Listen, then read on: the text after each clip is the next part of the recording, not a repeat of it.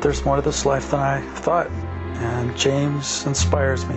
The things he says have encouraged me. It's like there's a walk, there's a path, and it's leading to something more real than I've ever known before. And it's exciting. I get around James and I hear things that help me in my life, my work. This work he talks about has become my work. I am excited about the possibility that other people could be affected, other people could be inspired to work on themselves, to grow, to, to realize there's more to this life. Though you'd never know it from all the mysterious movements classes, this work does not, as it was originally taught, begin with moving center. But I find it so amazing that so many people come to this work through the moving center. And it's because Gurdjieff was a dance teacher and he had all these mystical dances and sacred dances. He did demonstrations and he taught dance because it's something you can see, it's something you can touch, it's something you can do. People then began to relate this work to movements. This work is not about movements. If you think about working with the moving center, that's working from the wrong end in this work. This work is the fourth way. Working with the moving center is the first way. The first way is the way of the fakir. And that's not what we do. Now, you'll have people who will say that, well, you're not doing the work if you're not doing the dance and you're not doing the movements. Well, okay, then I guess I'm not doing the work. I'm certainly not doing that work because that is starting the work from the wrong end. That's not how this work was originally taught. It is true that it has morphed into that that was almost inevitable, considering if you have secret movements and secret classes and secret dances, that's always going to attract the false personality because it can get to be special, it can get to be superior, and it can set itself apart from everyone else. That is working from the wrong end. That is not the direction that this work is supposed to be going. That's not the direction that this work leads. The false personality is always looking for an easier, softer way. It's always looking for something more secret, more glamorous, more esoteric, secret handshakes, secret hats, secret underwear, whatever. If you look at all the different religions and orders of this and orders of that, everybody's got a secret. These people don't have any windows in their halls because they don't want anybody looking in for all their secrets. And they wear secret clothes in their meetings. And some people wear special underwear, and some people magic underwear, and some people have a special handshake, and other people have a special sign, like the, the, old Christians used to make the sign of the fish so that they could tell one another, okay, well, I'm one of you, and like that. And, and people love that. They just love that. And the reason people love that is because it's secret, it's special, and the false personality loves something that's special. What could be better for it than a special, secret set of movements to lift you far above the common herd? Everybody who's in this work has a desire to be above the common herd. Whether you'd like to admit that or not, that's the way it is. If you got into this work, what got you into this work was your ego. And if you think anything else got you into this work, then you're not observing yourself. But that's what got you into this work from your end. What got you into this work from the work's end, we don't know. I've heard people make up all kinds of things. But the truth is, we don't know. And when you do know, my guess is you don't really run your mouth about it so that you can be above the common herd and more special and superior than everybody else. Because that's what running your mouth about it usually tends to be. Order is heaven's first law, making it anathema to our pride and vanity. Our pride and vanity doesn't like order. There's no glory for the false personality in submitting to something higher. And that's the order. For us, the order is to submit to something higher, not to lean to our own understanding, not to do it the way we think it should be done or the way we like to do it. Well, I like the dance, I like the special movements,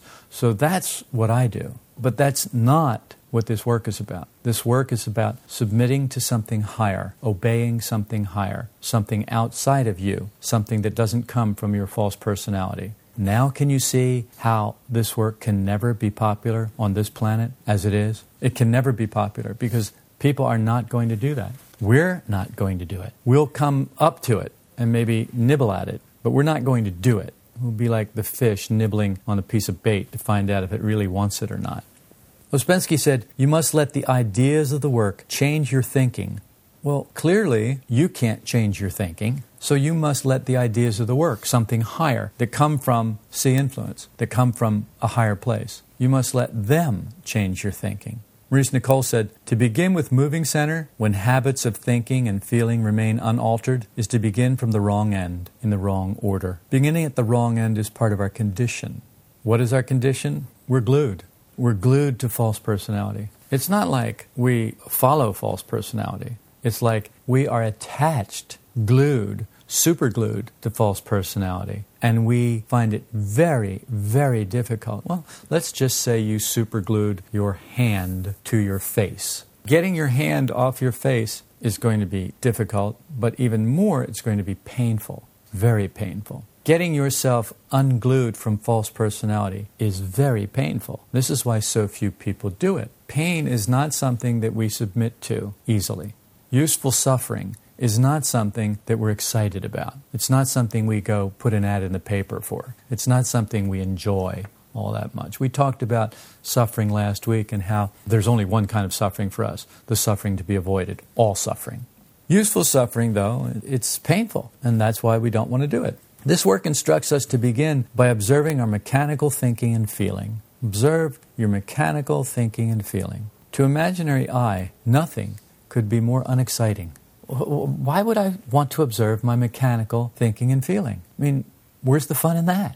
What would you rather do? Go out dancing or observe your negative states? And there you have it. This is why people work from the wrong end. What would you rather do? Be in a group with a lot of secrets or be in a group where the only thing you do is observe your negative states, your mechanical thinking and feeling? I'll take the secrets group, except that I don't. Well, why is that? Well, no secrets group will have me. That's why, because I keep telling the secrets. And you can't have a secrets group if somebody in it is going to go and broadcast the secrets all over the world. So that doesn't work. Observing our mechanical thoughts and feelings isn't enough. Alone, all that is is morbid introspection, which is what most people do when they think they're observing themselves. Morbid introspection. We look at what's going on in there and we see some of it, usually the bad stuff. And what makes it morbid is that we're identified with it. And we start to judge it and judge ourselves and berate ourselves and get depressed. And we've had it up to here and this is hopeless and I'm not going to do this anymore. All that comes from morbid introspection. It comes from observing yourself while you're identified. So you're observing yourself and you're not observing yourself properly, which is why I call self observation that's not done properly morbid introspection. The work gives us new ideas from which to think. That's how we begin thinking in a new way. So for us, what we have to do is to begin to hear these new ideas.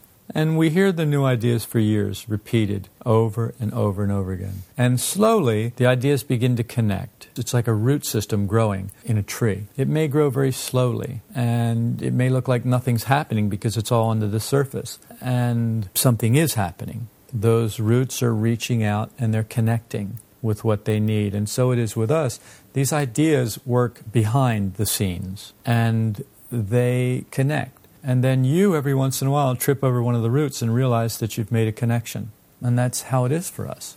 I'm sure that other people make all their connections consciously and whenever they want to, but that's not the way it works for us for some reason. And no, none of the people I've ever really known, most of the people who I knew, who I ever met, who were doing the work that other way, where they were in charge of everything and knew everything and they were making all the connections, they were working in their imagination. And I found that when you're doing that, you're working in your imagination. And I don't have a problem telling you that's pure imagination when it is. But then there are other times when it doesn't feed our false personality, it doesn't feed our pride and vanity, where we literally just trip over something and discover it, where we literally just have a realization that we didn't ask for and we didn't know was coming and we didn't know anything. It just was there. And it was like, oh, wow. And it doesn't fall on false personality because you can't take credit for it.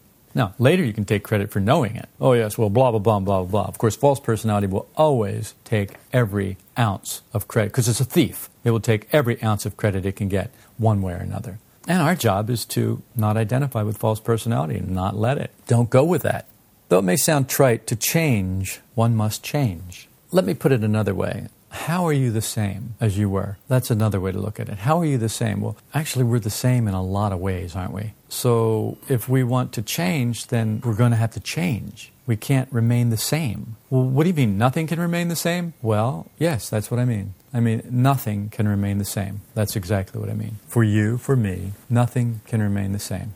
It doesn't all have to change at once, but nothing can remain the same. And the reason change is so difficult is because to change, we must let go of, we must leave, we must give up what went before. We're not willing to do that. Let's just look at the diet we were raised with. Everybody in here has a comfort food, something that you were raised with. I told you I had a girlfriend once who, every time she got sick, she wanted Chef Boyardee ravioli from a can. And I would just be in absolute horror. I thought that was horrible that anyone would eat that. I mean, she wouldn't even put it in a saucepan and heat it up. She would just want me to open the can and give it to her with a, with a fork or a spoon or something, and then she'd just eat it right out of the can. And to her, that was very comforting because when she was a child, that's what her mother gave her when she was sick or whatever. And I thought, okay, I had a kind of an aversion to that, I guess you could say. Whereas she thought it was just the best thing since sliced bread. So we all have some thing, some comfort food. And the thing is, is we're not willing to change that. We're not willing to let go of that. We're not willing to leave that. That's what I mean by in order to change, we must let go of, leave, give up what went before. And these are all things that went before.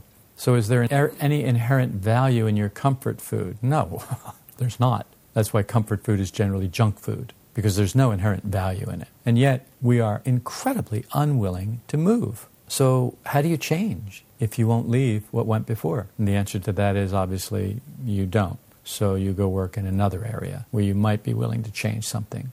But of all the vast fields that we could work in, it's amazing how many of them are untouchable to us. We simply will not even go into them. We won't even think about changing anything there because we enjoy them. This is where most of our negative emotions grow, in those fields that we don't want to change in because we're enjoying our negative emotions so much. Well, in Monterey some years ago, I saw a vanity license plate. In California, they call license plates where you have some letters or something you pick out and you put in. They call them vanity license plates, and you get charged extra for having them. And this vanity license plate, which I just think this really cracked me up. This one said Fourth Way, 4 T H W A Y. And I thought, that's just rich to have a vanity license plate that says Fourth Way. Look, I'm doing the work now. And this is how people approach the work from the wrong end, from the vanity license plate end. Well, I'm in the fourth way. I'm already better than you. I'm already superior to you. Ask me about it. And I can't tell you anything because it's a big secret. I'm in a secret society and I'm doing secret work with secret movements and secret dances. And we even have secret shoes and secret socks. And oh, come on. I guess anything's better than self observation and non identification. Anything. License plates, dances, movements, potlucks, work parties. Anything's better than observing yourself. Anything's better than letting go of, leaving, giving up what went before. Anything's better than change. This is an example of affixing the work to ourselves like a badge or putting it on like a silly hat. And this is what we do. We just put up a billboard that says, I'm in the fourth way. I'm eating the apple and you're just looking at it. You know, I'm doing it. I'm there. And I don't know where you are, but you're not where I am, and so you're not as good as me. What is that? Is that what you want? If that's what you want, you don't have to do anything. That just comes naturally. Just don't do a thing. Just go ahead and attend the meetings, read the books, do the movements, don't do anything else, and that will come naturally. Ouspensky said, To think that all you have to do is to remain mentally as before and merely attach this work onto your previous ways of thinking as something extra is simply not to understand what this work is about. Let me say here that I do not claim to understand what this work is about. I am beginning to understand what my work is in this work, but I don't think I understand it. I don't think I need to understand any more than I understand right now because, quite frankly, I have my hands full doing what I have to do now. And if someone were to add some more to me, I'm pretty sure that would be the straw that broke the mammal's back. In this case, mammal. The scribes and the Pharisees asked, Why do the disciples of John always fast and pray? And also those of the Pharisees. But yours eat and drink. He told them a parable. I love this. Somebody asks a direct question. He doesn't answer the question. He tells them a parable. Why is it that we have to tell people parables? Well, because they're asking the wrong questions. They don't know what they're asking, really. See, they're just talking mechanically. They're asking mechanical questions. When you ask mechanical questions, the only kinds of answers you can get are mechanical answers. You have to be given the opportunity to be brought up to the place where you can receive a real answer. And a parable is a real answer that is just a little out of focus. So you have to refocus in order to understand the parable. So he says, No man cuts a piece of cloth from a new garment and puts it on a worn out garment, so that he may not cut the new, and the new piece will not blend with the old. So what he's saying is, look, let's say you got an old pair of jeans. Well, you don't go and take a new pair of jeans and cut a piece of cloth out of the new pair of jeans and then put it on the old pair of jeans. Why don't you do that? Well, you don't want to cut the new pair of jeans. You don't want to cut the new cloth. Plus, it's not going to blend. Plus, the old jeans are already shrunk and the new jeans aren't. And so when you wash them, after you put that piece on there, the new piece is going to shrink and the old jeans aren't going to shrink. And so it's going to tear out bigger hole in the old jeans because the new jeans piece shrunk. You get it? It's going to spoil it even more. Then he goes on to say, No man pours new wine into worn out skins, else the new wine will rend the skins, and the wine will run out, and the skins will be ruined. But they pour new wine into new skins, and both are well preserved. And no man drinks old wine and immediately wants new wine, for he says, The old is delicious. All this can be found in Luke chapter 5, verses 36 through 39.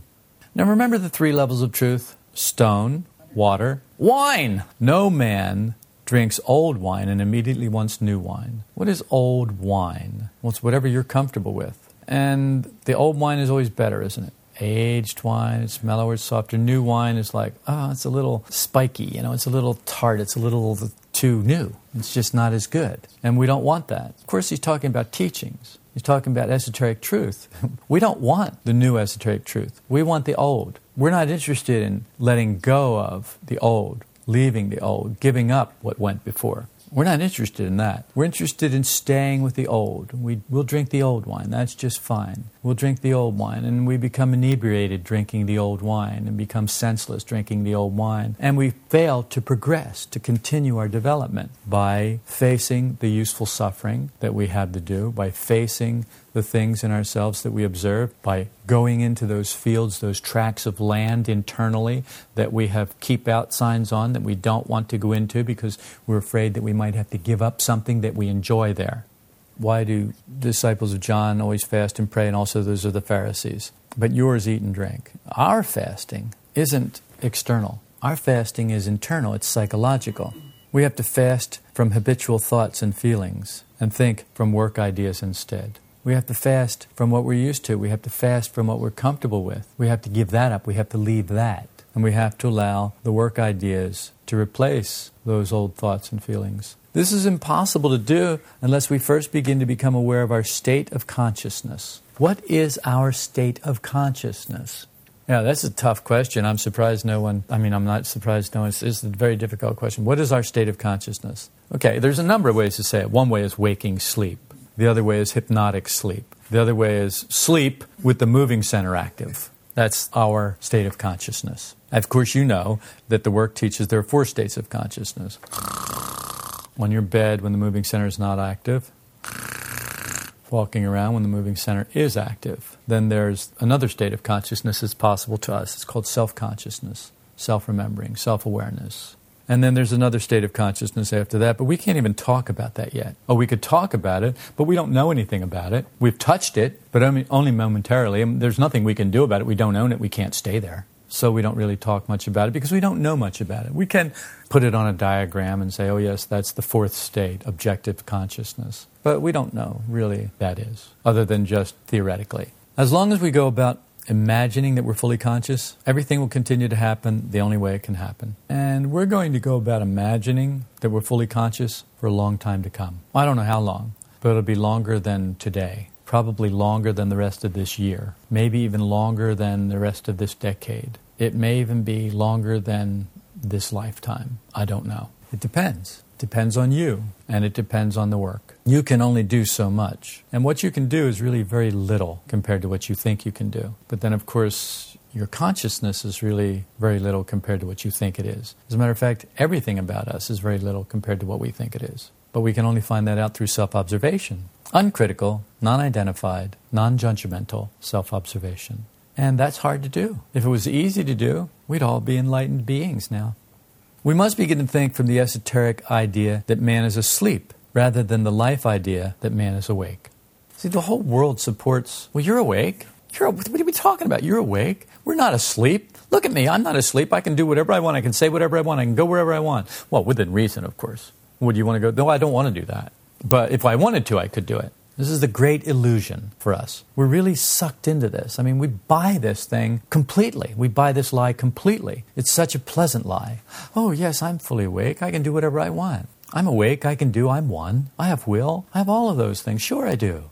It's pointless to sow the idea that man is asleep onto our ordinary, worn out ways of thinking. But this is exactly what people do when they hear this. They either resist it, I'm not asleep, or they say, Well, you're right, man is asleep. I've known that for years. Ever since I woke up, I've noticed everyone else is asleep. That's just sowing the idea that man is asleep onto our ordinary, worn out ways of thinking. The two will not blend and will cut the new, destroying for us its wholeness or the proper order. Remember, in order to get this work to work for you, you've got to go according to the proper order, and you don't get to decide what that order is the work gets to decide. The work has already decided for you what that order is. Because the work knows your condition far better than you do. The work is what told you you were not one. The work is what told you you love negative emotions. The work is what told you you're asleep. The work is what told you you don't like suffering. The work is what told you you're full of pride and vanity. You didn't come up with these things on your own. All of these ideas were given to you by the work because it knows you better than you know you. And it can teach you to know yourself if you will follow the proper order, if you will submit to something higher, if you will obey something higher.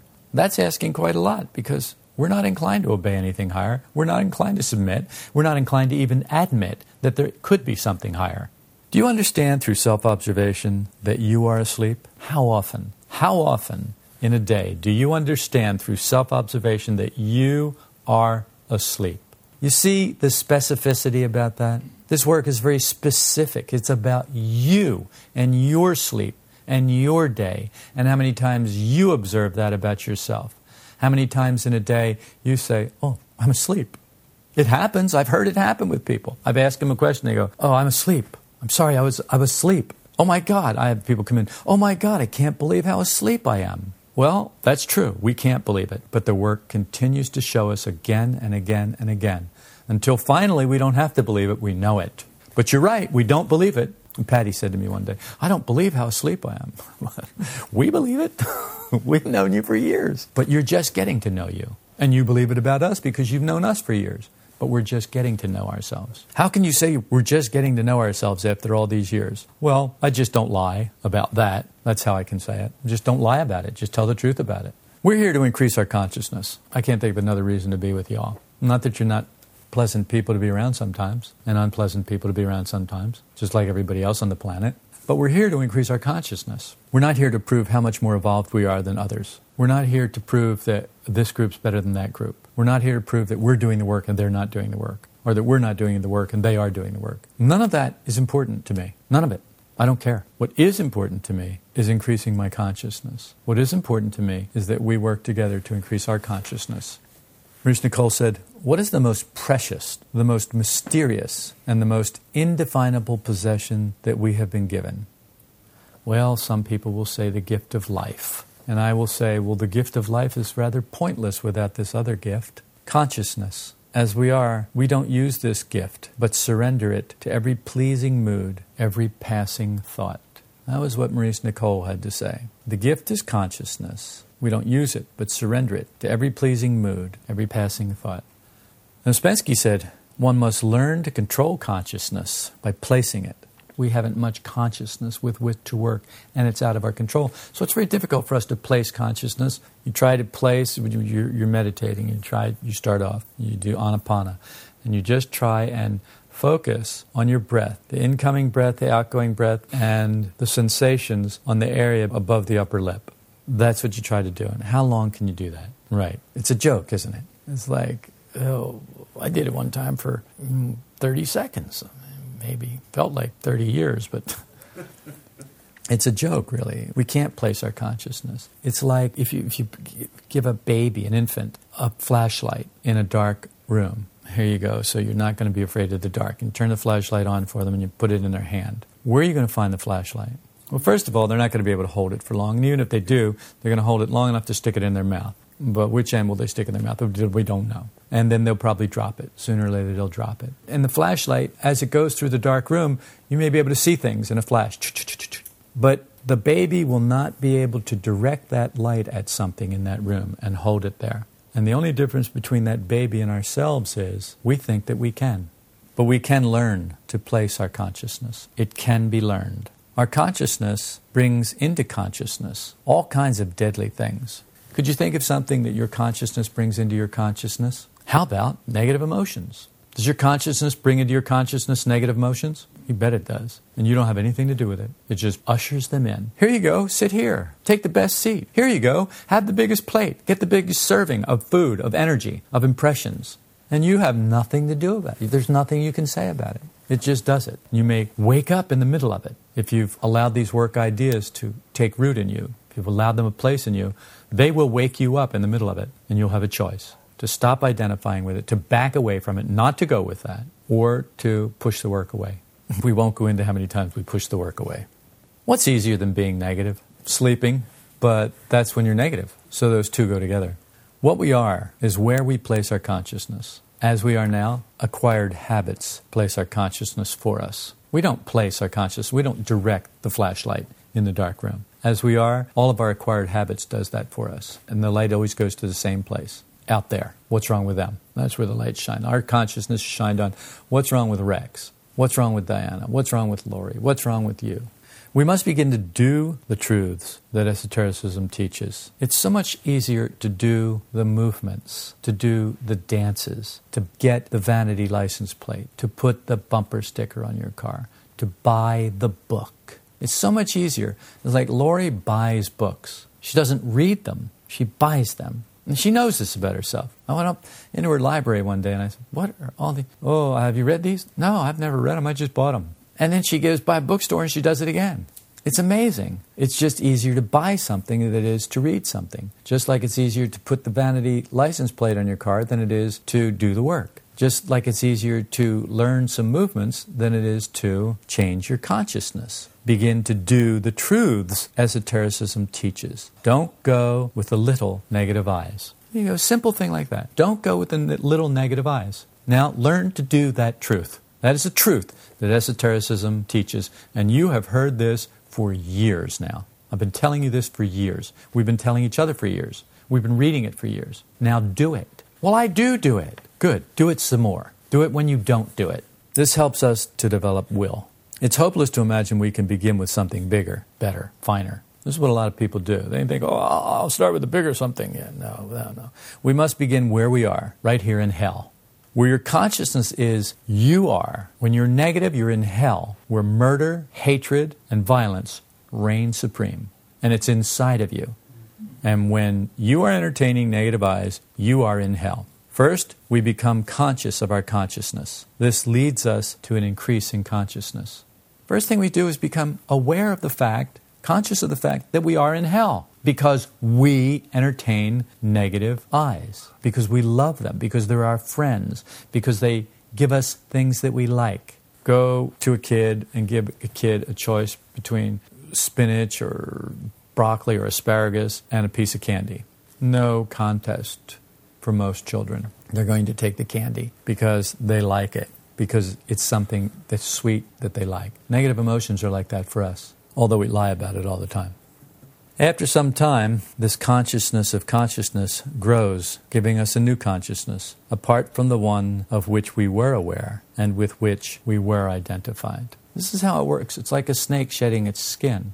You leave that behind and you just have something new. And it's like your skin, you don't even know it's there. All you know is that you did shed, with a little bit of difficulty, what went before.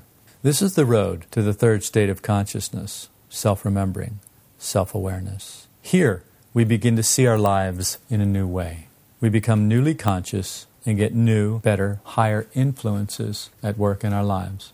And they will continue to lead us for as long as we will follow, for as long as we will obey, for as long as we will submit to something higher. That's working from the right end. Often the practical application of these ideas sounds like it's going to be easy. The ideas sound great. When we actually run into a situation or person who's being a little more difficult than we'd like, we find it's not as easy as we thought it was going to be. If you've hit a snag with some aspect of this work and its practical application in your everyday life, I invite you to write James at solidrockvista.com. Sometimes a fresh perspective is all it takes to get us back on the right track.